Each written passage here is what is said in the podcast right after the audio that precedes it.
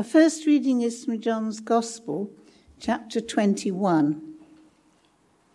Afterwards, Jesus appeared again to his disciples by the Sea of Galilee. It happened this way Simon Peter, Thomas, also known as Didymus, Nathanael from Cana in Galilee, the sons of Zebedee, and two other disciples were together. I'm going out to fish, Simon Peter told them. And they said, We'll go with you. So they went out, got into the boat, but that night they caught nothing. Early in the morning, Jesus stood on the shore, but the disciples did not realize that it was Jesus. He called out to them, Friends, haven't you any fish? No, they answered.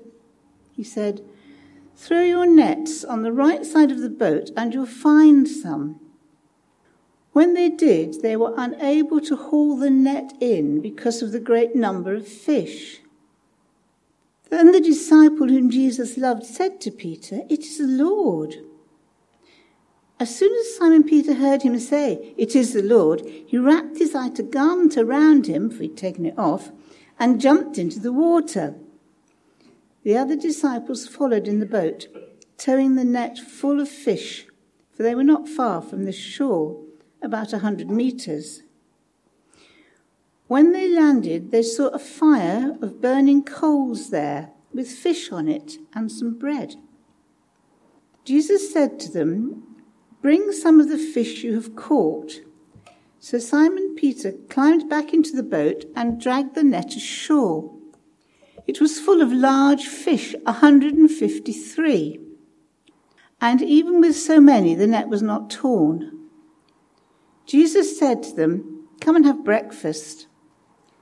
None of the disciples dared ask him, Who are you? They knew it was the Lord. Jesus came took the bread and gave it to them, and did the same with the fish. This was now the third time Jesus appeared to his disciples after he was raised from the dead. Our second reading is from Isaiah 65, which is page 753. See, I will create new heavens and a new earth the former things will not be remembered, nor will they come to mind. But be glad and rejoice forever in what I will create. For I will create Jerusalem to be a delight, and its people a joy. I will rejoice over Jerusalem and take delight in my people. The sound of weeping and of crying will be heard in it no more. Never again will there be in it an infant who lives but a few days, or an old man who does not live out his years. The one who dies at a hundred will be thought a mere child. The one who fails to reach a hundred will be considered accursed. They will ha- build houses and dwell in them. They will plant vineyards and eat their fruit. No longer will they build houses and others live in them or plant and others eat. For as the days of a tree, so will the days of my people be. My chosen people will long enjoy the work of their hands. They will not labor in vain, nor will they bear children doomed to misfortune. For they will be a people blessed by the Lord, they and their descendants with them. Before they call, I will answer. While they are still speaking, I will hear. The wolf and the lamb will feed together. The lion will eat straw like an ox, and dust will be the serpent's food. They will neither harm nor destroy on all my holy mountain, says the Lord. In our first reading, we joined the disciples going fishing. What are they doing back there? There's a, a sense of them getting on with life, going back to what they knew. But it wasn't proving to be very successful. They knew the sea and they knew how to fish, but they weren't catching anything. Night time was the time to do it, and it was now daybreak. Time was running out. Then Jesus came. Like the other resurrection encounters, so Mary at the tomb and the men on the Emmaus Road, the disciples didn't recognize Jesus at first. But after his greeting and his command, they knew. You see, this had happened to them before, recorded in Luke 5 when Jesus first called them. It's a familiar story. They worked all night and had caught nothing. Back then, Jesus had got into the boat and told them to let down their nets, and they did. And their nets were full to bursting. He told them then that they would become fishers of people. So on this day, when he called from the shore to throw their net on the right side of the boat and that they will find some fish, and they did, and they were unable to haul in the net because of the large number of fish, they knew it was him. Peter, still the impulsive one, longing to see Jesus, grabbed his cloak, which was the decent way to greet people, being properly clothed. It usually is, isn't it? Um, and he jumped into the sea. Jesus had already said to them when he appeared to them after he was raised in John 20 that as the Father had sent him, he was sending them into the world being filled with his breath. But they were still learning what this meant. Perhaps that if they do this in their own way, they'll fail. They had toiled all night and caught nothing. So the only way for them was to admit defeat, listen afresh to Jesus' voice, and do what he said. Then their net was full. So we've seen that this encounter was reminiscent of their first calling. Next, we see in the story that there was a fire of burning coals on the beach. And this would have been particularly pointing for Peter. It would remind him of that fire over which Peter had denied Jesus, saying in the courtyard three times that he didn't know him, and then the rooster had crowed. The scene is set here for Peter's restoration by Jesus, which comes next after the passage we read, Jesus reinstating him. So Jesus came to the disciples at their workplace, revealing himself to them and transformed the situation for them. Imagine him showing up at your desk or your classroom or your building site or by your breakfast table or in your workshop wherever it is that you work. Do we expect to see him there, or do we only expect to see him in the spiritual places? Hopefully, we expect to meet him here, where we gather to worship, but what about when we're out there doing what we do for the rest of the week? In this story, Jesus literally turns up at Peter's workplace, and he turns up on a day when Peter is feeling a failure. The very thing Peter thought he could do, be a fisherman, is the thing he's drawing a blank on. No fish, not even a nibble. But notice, Jesus doesn't rebuke Peter and the disciples for returning to fishing. In fact, he encourages and helps them. Work, it turns out, is good. Work is part of the resurrection life Jesus has risen again to bring us. He doesn't call us to stop work and just be spiritual for the rest of our lives and on into eternity. He comes alongside us in our work and breathes his life into it. Back in Isaiah 65, our second reading today, the prophet painted a picture of the new heavens and the new earth. God was going to recreate at the end of time. And the picture is not of clouds and angels playing harps. It's not the endless church services that some of us have in our heads. I always joke that I'll be spending the first million years of heaven sleeping in the room that's been prepared for me, because I'm tired. but here, in this picture, the Lord says, They will build houses and dwell in them. They will plant vineyards and eat their fruit. No longer will they build houses and others live in them, or plant and others eat. My chosen ones will long enjoy the work of their hands. They will not labor in vain. So it seems here that God will not do away with work, but he will banish futile work, unjust work, vain work. The promise of eternity is a heavenly city on earth where we all enjoy God's good gifts, including food, houses, and satisfying, enjoyable work. I wonder if that vision changes how we view our work now. Work is a part of God's ideal. Jesus wants to come alongside us, even when things are frustrating or difficult, and breathe life into our work. Breathe resurrection life into what we're doing right now. Are we welcoming Jesus into our workplaces rather than keeping him out? Jesus isn't just interested in churchy things. Church ministry has somehow been seen as more sacred and more honoured. And we seem to divide secular and spiritual, with spiritual being seen as a more worthy calling. It's not. Clearly, some are called into Christian work, which is fantastic. But it's not better or more godly than working in secular jobs. It's different.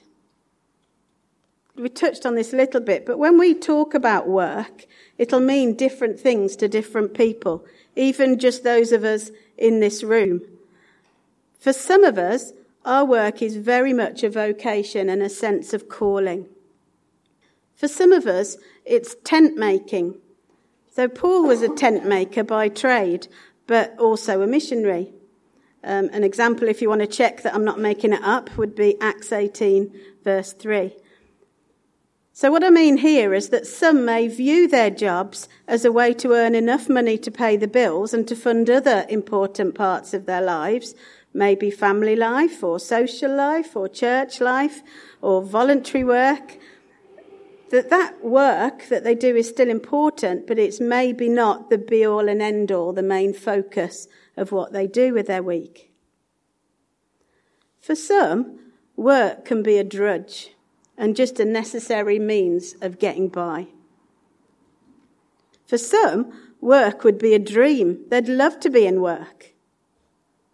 For some, work is a distant memory. You may have retired some time ago. Our work might be the paid employment, the job that we go to. It might be running a business. It might be a voluntary role. It might be completing studies. Or a role in which we find ourselves may be unplanned, like becoming a carer. We're not necessarily only talking here about work as a traditional nine to five job, but for you it might be that. And we're all in different seasons in our work life. Some are learning a trade, some are established in work, some considering what work to go into. Some have retired or are retiring. Seem to be quite a few at the moment at Christchurch. And by the way, I know you know this, but there's no retiring in God's kingdom, just a change of role or setting. Whatever work is for you, work is important and valuable. You are important and valuable to God. And so are the people that you work with. And He wants to be involved in all of it. Work is not just about filling our time or marking time until the next holiday or weekend or retirement. We can each blossom where we're planted. God can use that work time to minister through us to the people around us and use our skills, abilities, and gifts to contribute to society and to help others. Work can give us a sense of purpose and usefulness. Not that our identity is defined by work, because that's in Christ, but it gives a healthy sense of well being when we give of ourselves. And when God is invited into that place of work, He will breathe life into it so that it becomes something that brings him glory. Did you notice in the story that Jesus already had fish cooking on the fire? He didn't need the disciples' fish, but he asked them to bring it to add to what he already had. We bring what we have, and Jesus uses it. He doesn't have to use us, he is sovereign, but he chooses to use ordinary people like us to build his kingdom wherever we are. Work is part of our worship. It's the living out of our faith, giving honour to God in whatever we're doing. There's no need to separate our lives out into the spiritual bits and the not so spiritual bits. But we can bring it all together in living lives that worship and honour God. In Colossians 3, Paul tells us, Whatever you do, work at it with all your heart as working for the Lord, not for human masters, since you know that you will receive an inheritance from the Lord as a reward. It is the Lord Christ that you are serving. In Nehemiah and the rebuilding of Jerusalem, different trades were used in getting the job done. Tasks were appointed according to skill in rebuilding the wall. It was a team effort. We see there goldsmiths and perfume makers being put to work. The dung gate was repaired by the rulers. And yes, it was as bad as it sounds. The dung gate was where all of Jerusalem's unclean waste and rubbish was put before being taken away and burned. It was the exit for dead animals, rotting food, and toilet waste. So not all work is glamorous. Maybe some of the work you did yesterday in maintaining the buildings, maybe not all glamorous. It's a lot of cleaning and menial tasks. But God can equip us and use us in it all. When invited to, God will be with us and sustain us in the challenges that we face at work. And the Spirit empowers us with the strength, wisdom, and grace that we need. I remember at 16 years old walking to school to sit one of my O levels and saying to God, if everything I have is yours, this is actually your exam, so I need you to help me do it. And I even laid hands on each paper before I started it and prayed over it. Help me to do my best. Do I continue to trust him in that childlike way with the challenges that I face in my work today? Because I need to. Note to self, and maybe some of others of you as well. Jesus met with Peter and the other disciples in their workplace. 153 fish is a huge catch, far more than they needed or expected. Submitting the work of our hands to God can lead to Him doing immeasurably more than we ask or imagine, according to His power that is at work within us. There's not a lot that I can share with you about my current work because it's covered so much by confidentiality. So I can't really give you examples of when I've seen God at work in people's lives. That's not my place to be sharing that with you. You'll just have to trust me that there are some, and there are many. But it is fair to say that I work within a broken system, which is underfunded and, overwhelmed. And within that system, Staff are battle weary and overstretched, many of whom came in to make a difference to people but quickly became disillusioned and exhausted. I work alongside and support people who handle very tricky situations the best that they can, but trauma affects all of us living with it. And the endless reports to be written and presented, well, it can do your head in. And yet, I see God at work. To get alongside other professionals and to show understanding and care for them in their struggles makes a difference to them. And to be in the business of restoring lives is very much God's agenda. I know that God sustains me in what I've been called into. And I know that shining a bit of light into dark situations is a privilege. Just as the first disciples were sent into the world, so are we. Followers of Jesus are called to engage with the culture around us, and in doing so, to point to another way kingdom ways. We regularly pray, and we have this morning, Your kingdom come. And if we mean that, and if we're working with Him to bring His kingdom here on earth as it is in heaven, it means asking the Heavenly Father to help us to be faithful, obedient, authentic, and effective Christians, including or even especially during our time at work. We can demonstrate God's kingdom to those around us with words and through our actions and our character. We do that by showing God's nature, things like kindness, grace, generosity.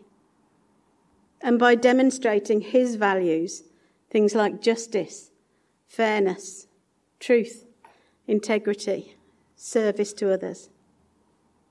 What might that look like in the ordinary day to day? Well, it might be managers who respect and value staff.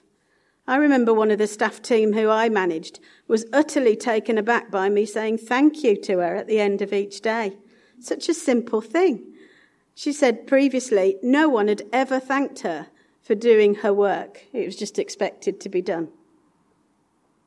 It could be teachers who inspire and build confidence in their students. We probably all remember a special teacher who made a difference to us. It's a checkout assistant who talks to and listens to their customers, valuing them. It's an office worker changing the culture of their workplace for the better when the place was known for cutting corners. It's a colleague being a messenger of peace to other team members when there's been a fallout. It's someone speaking up to the procurement department to adopt a more ethical buying policy. It's a hospital porter transporting a patient with dignity at a crucial moment in their lives. There are endless possibilities. I'm sure you can think of things for your own setting. And of course, it's being willing to also use words, to take up opportunities to share our faith with gentleness and respect. The um, Talking Jesus survey results published recently found that 6% of adults in the UK would say that they were practicing Christians. That's pretty low, isn't it? 6%. And only half of the respondents said that they know a Christian. But one in three said that they wanted to find out more about Jesus after having a conversation with a Christian. The survey, which covered a lot more questions than that, reaffirms that post pandemic, there's never been a better time or more need for us as Christians to invest in making Jesus known. It reaffirms that our non Christian friends think well of us and like us and that there is an ever greater openness to hearing stories of faith. Let's be encouraged to live out our faith and talk about Jesus, albeit sensitively, in our workplaces. And let's continue to pray for one another in that. That's really important to be a praying body for each other. The London Institute for Contemporary Christianity, eh, the LICC, has lots of helpful information about being a Christian in the workplace. And I'd highly recommend visiting their website if it's something you'd like to explore more. And there's recently been a song written, commissioned by the LICC and part of Thy Kingdom Come movement, which is very much along the lines of what we're thinking about this morning. When Andy Flanagan, Noel Robinson, and Graham Hunter came to write this song, they described their aims in this way. We hoped that the words we wrote would articulate something of the scope and reach of the kingdom of heaven, an expression of our desire for God to be present and active 24 7 in every moment of every day, week, and year. They invited God to be acknowledged on our front lines, wherever we find ourselves occupied in our everyday lives. They say from Monday to Saturday, the people of God, that's you and me, aren't hemmed into a corner separated from the rest of society. We're out in the world, touching scores of lives in a whole variety of ways. praying that God's kingdom would come where we are, praying that He would transform, revive, and heal society, and that He would use us to help achieve that transformation, revival, and healing. God bless you in your work.